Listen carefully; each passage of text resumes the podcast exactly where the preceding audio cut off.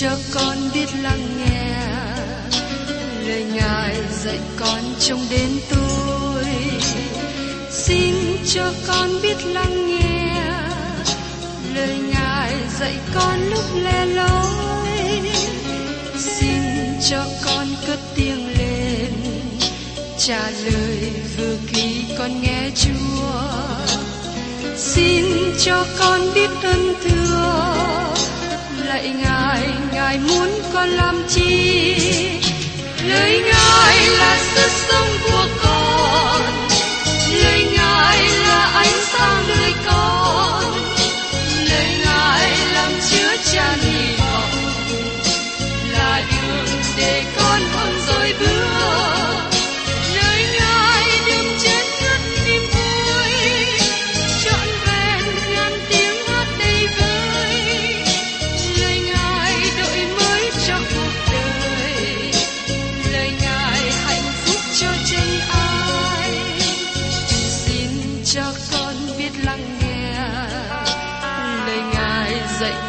Trong cuộc sống, xin cho con biết lắng nghe lời Ngài đừng theo bước đời con. Xin cho con biết sẵn sàng chờ đợi và vẫn nghe theo Chúa. Xin cho con biết sẵn sàng thực hành lời Chúa đã truyền ban.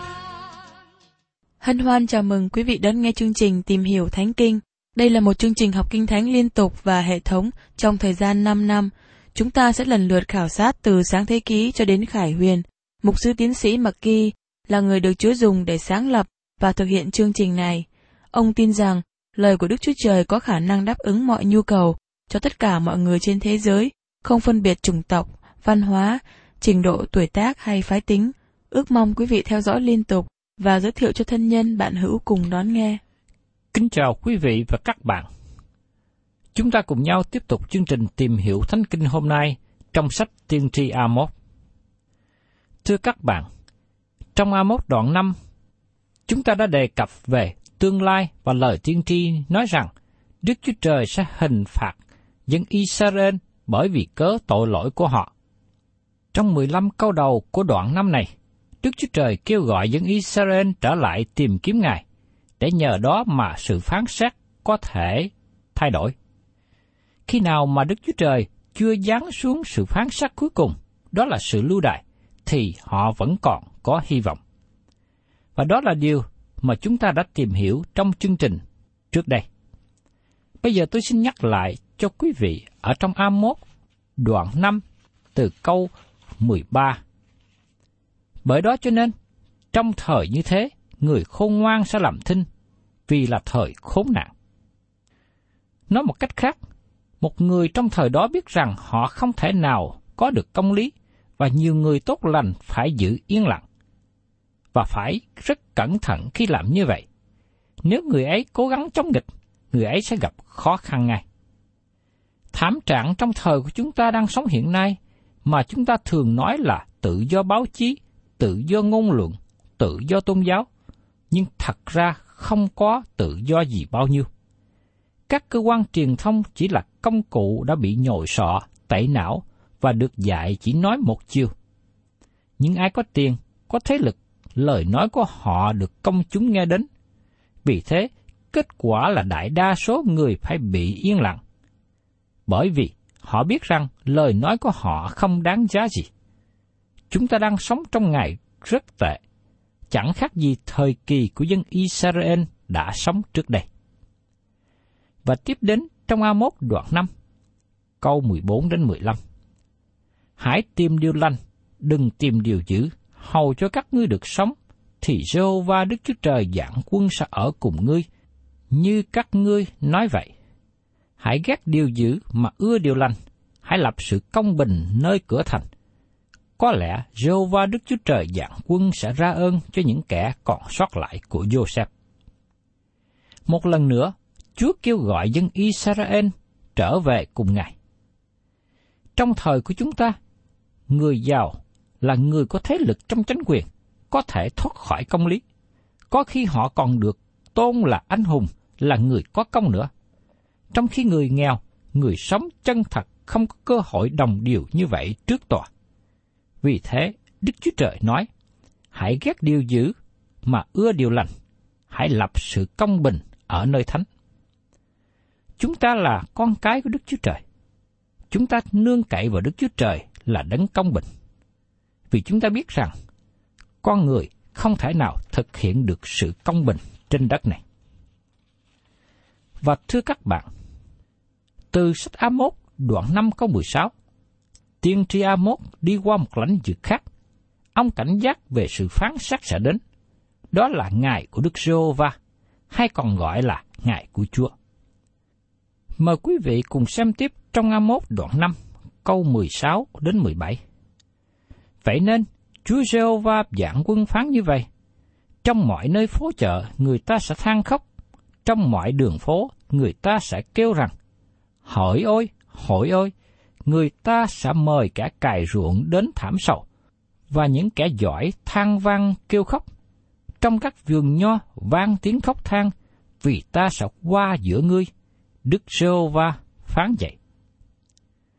Bởi vì Đức Chúa Trời biết rằng họ sẽ không ăn năn, vì thế chờ đây Ngài công bố sự phán xét sẽ đến, sự chết sẽ đến, và tất cả sẽ than khóc.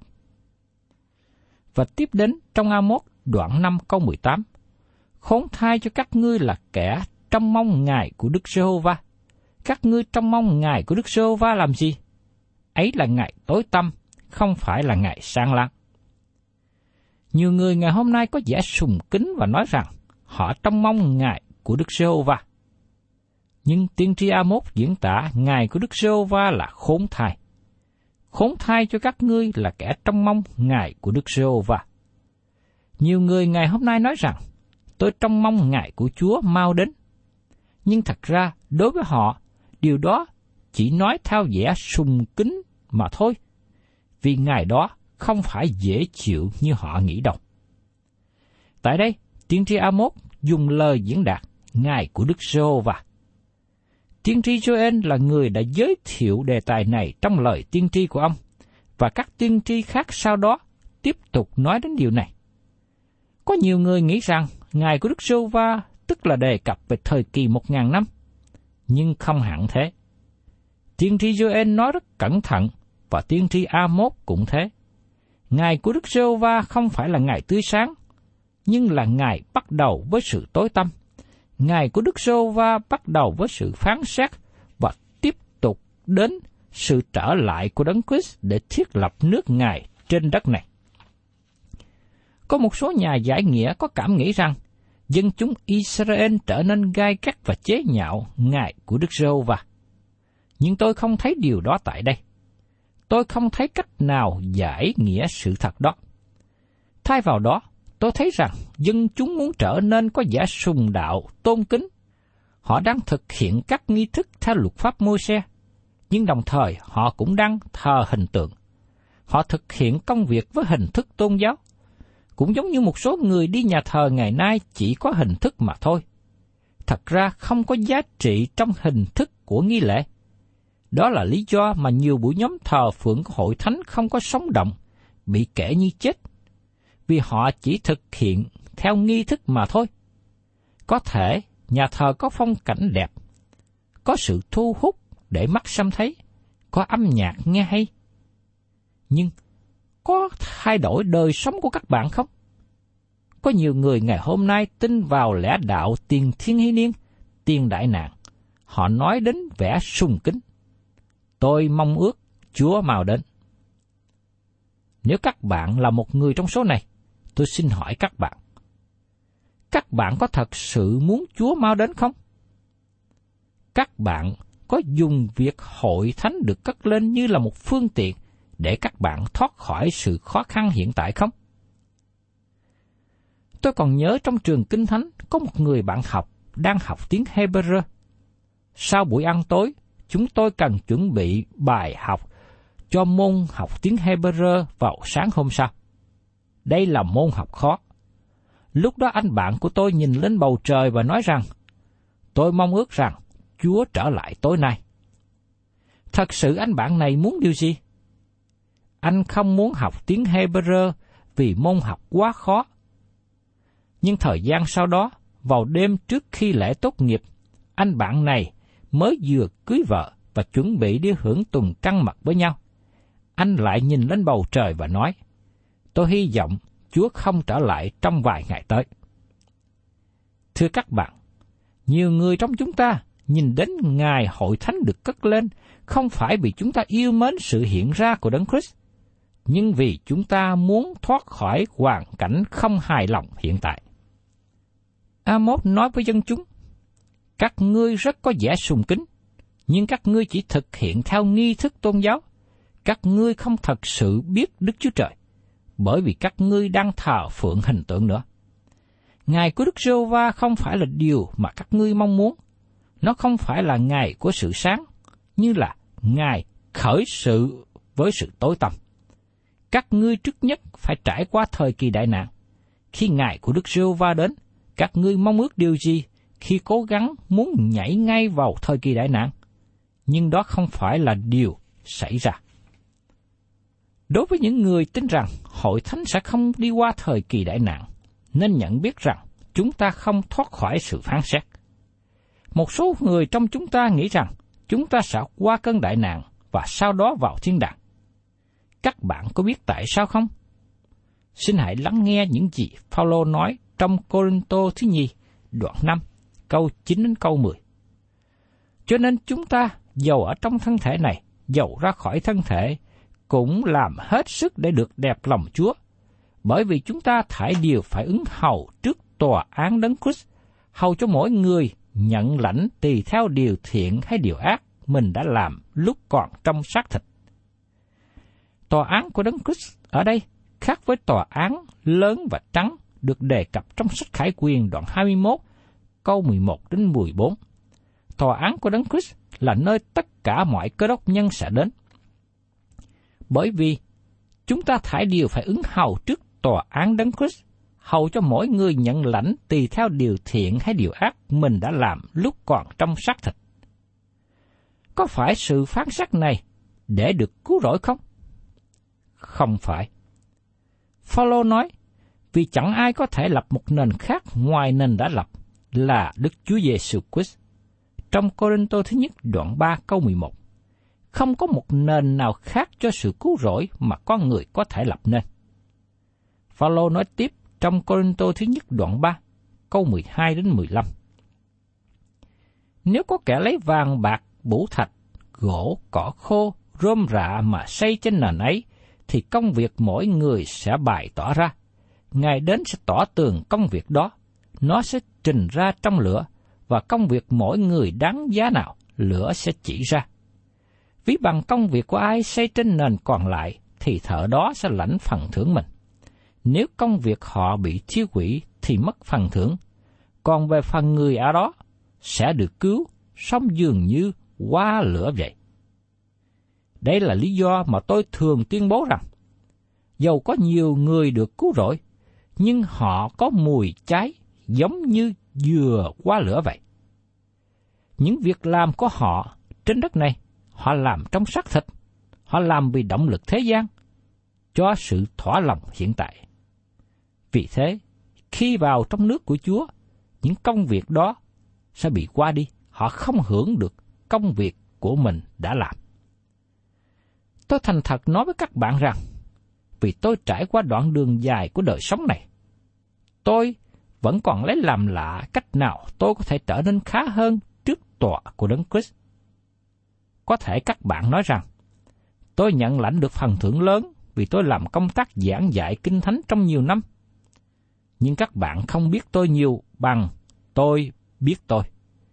Nếu các bạn biết tôi nhiều, có thể các bạn không muốn nghe tôi nữa. Nhưng xin chờ một chút nhé. Bởi vì nếu tôi biết các bạn như các bạn biết chính mình, tôi không muốn nói chuyện với các bạn nữa đâu. Các bạn thân mến, đời sống mà chúng ta sống dưới thế gian này được thử nghiệm với những người ra vẻ tôn kính, sùng đạo, giả bộ thích thú và trông đợi sự đến của Chúa Giê-xu. Khi thật sự là một số người trong chúng ta sẽ lên thiên đàng và nghĩ rằng không có gì còn sót hơn cơn đại nạn. Xin chú ý đến những gì Phao-lô tiếp tục nói về sự phán xét của chúng ta trước tọa của Đấng Christ. Vậy, tôi biết Chúa đáng kính sợ, nên tìm cách làm cho người ta điều tin. Ở trong Cô-rin-tô thứ nhì, đoạn năm, câu mười một. Nếu các bạn nghĩ rằng các bạn ứng hầu trước sự hiện diện của Ngài, Ngài sẽ cho các bạn một huy chương nhỏ bởi vì các bạn đi học trường Chúa Nhật trong mười năm mà không vắng lần nào. Tôi nghĩ các bạn sai lầm. Tôi không nghĩ rằng đó trở thành một vấn đề.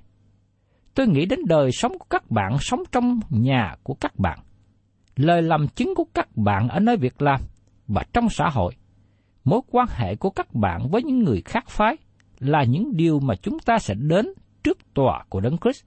Nó sẽ là những gì chúng ta làm trong khi sống ở thế gian này. Giờ đây, các bạn có muốn lên thiên đàng không? Các bạn có điều gì cần làm ngay thẳng trở lại không? Phao-lô đã viết trong Cô-rin-tô thứ nhất đoạn mười một câu ba mươi mốt. Nếu chúng ta biết xét đoán lấy mình thì khỏi bị xét đoán. Đây là lý do mà tôi xưng nhận mọi điều với Chúa. Tôi muốn trình bày công việc tôi với Chúa mỗi ngày. Nếu tôi không làm như thế, Chúa sẽ làm cho ngay thẳng ra trên tôi vào một ngày sắp đến. Các bạn không kềm chế sự giận. Các bạn không có lời làm chứng tốt hiện nay. Hay các bạn là người nói xấu anh em khác?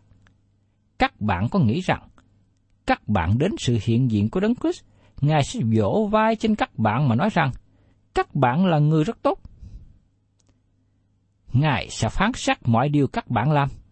Mọi việc phải được làm ngay thẳng trong thiên đàng, và đó là mục đích ngôi phán xét của Đấng Christ. Amos thật sự muốn nói với dân chúng đối diện với vấn đề. Ông nói, xin hãy bỏ đi lòng mong ước về ngày của Đức Giê-hô-va. Nó không phải là một ngày tươi sáng, nhưng là một ngày tối tăm. Nó sẽ có cơn đại nạn mà các ngươi sẽ trải qua. Nếu các bạn là những người đã tin nhận Chúa Giê-xu, thì các bạn sẽ không đi qua ngày đó. Nhưng sẽ có một sự phán xét trước tòa của Đấng Christ cho các bạn. Tôi không nghĩ rằng đó là một ngày dễ chịu cho một số người như họ nghĩ. Và tiếp đến trong A-mốt đoạn năm câu mười chín. Ví như một người tránh khỏi sư tử lại gặp con gấu, hay là như kẻ vào nhà dựa tay trên vách lại bị rắn cắn nhầm. A-mốt là một trong những người giảng rất là hài kịch mà các bạn tìm thấy trong Kinh Thánh. A-mốt dùng ngôn ngữ biểu tượng. Ông dùng thành ngữ trên đất và những hình ảnh giải bài rút ra từ thiên nhiên. Tại đây A-mốt diễn tả về một người đi ra ngoài rừng và đột nhiên thấy con sư tử ở phía sau rượt tới. Và khi anh cố gắng tránh con sư tử, anh thấy con gấu đứng trước mặt mình. Khi thấy con gấu trước mặt mình, người này chạy tẻ tách vào nhà để tránh né. Khi vào được nhà, anh ta gác tay trên vách để thở cho đỡ mệt. Lúc bấy giờ, con rắn trong vách bò ra cắn anh ta. Nói một cách khác, nếu các bạn muốn đến để các bạn có thể thoát khỏi sự khó khăn trên đất này, nó giống như nhảy khỏi chảo chiên vào trong lò lửa. A-mốt nói rằng, chúng ta phải cẩn thận về đời sống mà chúng ta đang sống cho Đức Chúa Trời trên thế gian này. Là người đã tin nhận Chúa Giê-xu, chúng ta không còn gặp sự khó khăn và sự cứu rỗi, vì Đấng Christ đã trả án phạt tội lỗi của chúng ta. Nhưng nếu tội lỗi của chúng ta là những người đã tin nhận không được giải quyết và không được làm ngay thẳng, Chúa sẽ làm cho nó ngay thẳng. Chúa phải làm điều đó, bởi vì Ngài là Đấng chính trực và công bình. Và thiên đàng là nơi mọi sự đều ngay thẳng. Vì thế, các bạn và tôi cần trở nên ngay thẳng khi chúng ta đến đó. Đây là điều mà nhiều người ngày hôm nay không nhận biết đến. Và trong A-mốt đoạn năm có hai mươi, ngày của Đức Giê-hô-va há chẳng phải tối tăm, không sáng láng và mù mịt, không chói lói hay sao? Ngày của Đức Giê-hô-va bắt đầu với thời kỳ phán xét mà nó chưa đến với quốc gia Israel, hay còn gọi là Do Thái. Có nhiều hơn một thời kỳ phán xét mà nó bao gồm trong ngày của Đức Giê-hô-va. Ngày của Đức Giê-hô-va cũng bao gồm sự đến lần thứ hai của Đấng Quýt trên đất này và thời gian của nước một ngàn năm trên đất. Và tiếp đến chúng ta cùng xem trong A-mốt đoạn năm, câu hai mươi mốt đến hai mươi ba. Ta ghét, ta khinh dễ những kỳ lễ của các ngươi, ta không đẹp lòng về những hội trọng thể của các ngươi đâu. Dầu các ngươi dâng của lễ thiêu và của lễ chay cho ta, ta sẽ không nhận lấy. Ta chẳng đói xem những con thú mập về của lễ thù ân các ngươi. Hãy làm cho tiếng của bài hát các ngươi ra khỏi ta. Ta không khứng nghe tiếng đàn cầm của các ngươi. Phía sau việc thực hành các nghi thức là một đời sống không thành thật. Dân sự của Đức Chúa Trời cần nhận biết rằng đức tin của họ là thật sự. Đức tin không phải là điều giả dối, nhưng đức tin là một thực tế. Đức tin đặt trên một đối tượng, đó là Chúa Giê-xu. Đức tin không phải là sự lừa dối. Nhiều người nói rằng, nếu các bạn tin, bởi vì các bạn là người mù, các bạn có một đức tin mù quáng. Thưa các bạn, nếu đó là một đức tin mù quáng, xin hãy bỏ nó qua một bên, bởi vì Đức Chúa Trời không chấp nhận điều đó.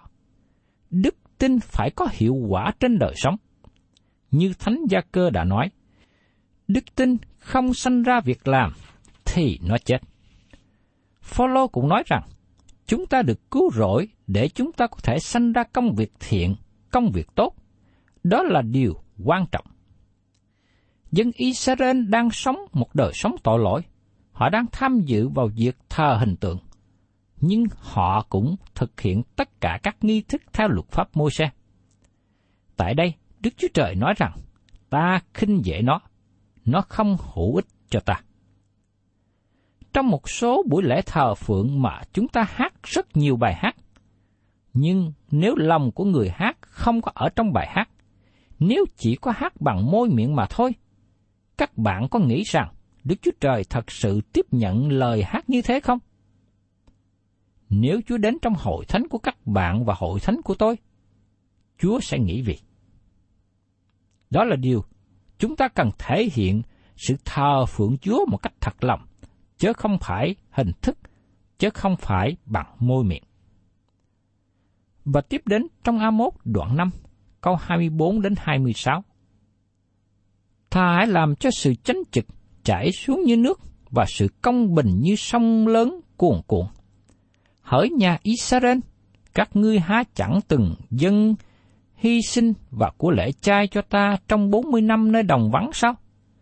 Trái lại, các ngươi đã khiêng nhà tạm của vua mình, khám của thần tượng mình và ngôi sao của các thần các ngươi mà các ngươi đã làm cho mình. Thật sự, dân Israel có dâng của lễ cho Đức Chúa Trời khi họ ở trong đồng vắng, nhưng khi gặp người ngoại giáo, dân Israel cũng muốn thờ phượng các thần khác nữa. Họ thờ phượng thần Ma Lốc bằng cách dâng con trẻ trên lò lửa nóng để làm của lễ. Tiếng kêu than của trẻ em thật kinh khiếp. Ngày nay, khi chúng ta thờ phượng Đức Chúa Trời, Chúa không cho phép chúng ta thờ phượng thêm bất cứ thần nào khác. Đó là điều răn thứ nhất mà Chúa đã nhắc nhở. Trước mặt ta, ngươi chớ có các thần khác. Và tiếp theo, ở trong A-mốt, đoạn năm có hai mươi bảy kết thúc như sau. Vậy nên, ta sẽ làm cho các ngươi bị đày qua làm phu tù bên kia Đa Mách. Đức Giê-hô-va phán vậy, danh Ngài là Đức Chúa Trời, vạn quân. Dân Israel bị hình phạt trong tương lai. Họ sẽ bị lưu đày sang bên kia Đa Mách, tức là bên kia nước Syria. Đa Mách, tức là Nidive. Đức Chúa Trời nói rằng, Assyria sẽ bắt dân Israel vào cảnh lưu đày. Thưa các bạn, đây là một lời tiên tri của Đức Chúa Trời phán bảo qua A-mốt, một lời nói rất là mạnh mẽ. Bởi vì dân chúng Israel phạm tội, họ được cảnh giác nhưng không chịu ăn năn, và cuối cùng họ nhận lấy hình phạt, đó là bị bắt lưu đày. Chúng ta thấy Đức Chúa Trời luôn thể hiện điều tốt lành. Trước khi sự hình phạt đến, trước khi sự lưu đày xảy ra, Chúa sai tiên tri của Ngài đến để nói lời cảnh giác. Hình phạt mà họ gánh chịu bởi vì họ không chịu ăn năn tội lỗi của chính mình. Đây là bài học mà chúng ta cần ghi nhận trong thời ngày nay. Khi Chúa cảnh giác chúng ta, hãy từ bỏ con đường tội lỗi. Chúng ta nên lắng nghe mà đáp ứng đến lời kêu gọi của Ngài. Nếu không, một ngày nào đó, chúng ta sẽ nhận lấy hậu quả. Thân chào tạm biệt quý vị, và xin hẹn tái ngộ cùng quý vị trong chương trình Tìm Hiểu Thánh Kinh kỳ sau.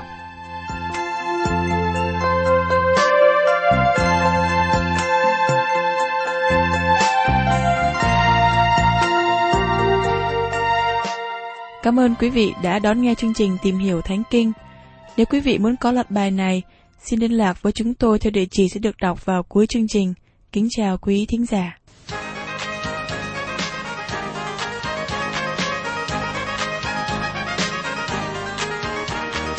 Tôi yêu đuối nhờ linh Ngài, Giê-xu đưa đường tôi khỏi chông gai. Mỗi phút bước gần bên Chúa yêu thương, luôn mọi đường lòng ngập vui mừng không thôi. Đi với Chúa lòng luôn an bình, Giê-xu Christ là chân lý muôn đời. Sống với Chúa ngày đêm thỏa vui luôn, xin Giê-xu hằng ngày đi gần bên tôi. Bao tâm tôi cuồng phong trong đời, Chúa vẫn luôn gần tôi lúc gian nan. Gánh vác hết buồn lo đắng cay tôi, không ai ngoài Ngài là Đấng hằng yêu tôi.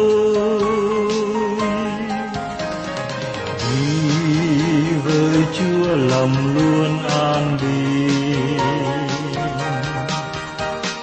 Giê-xu Christ là chân lý muôn đời. Sống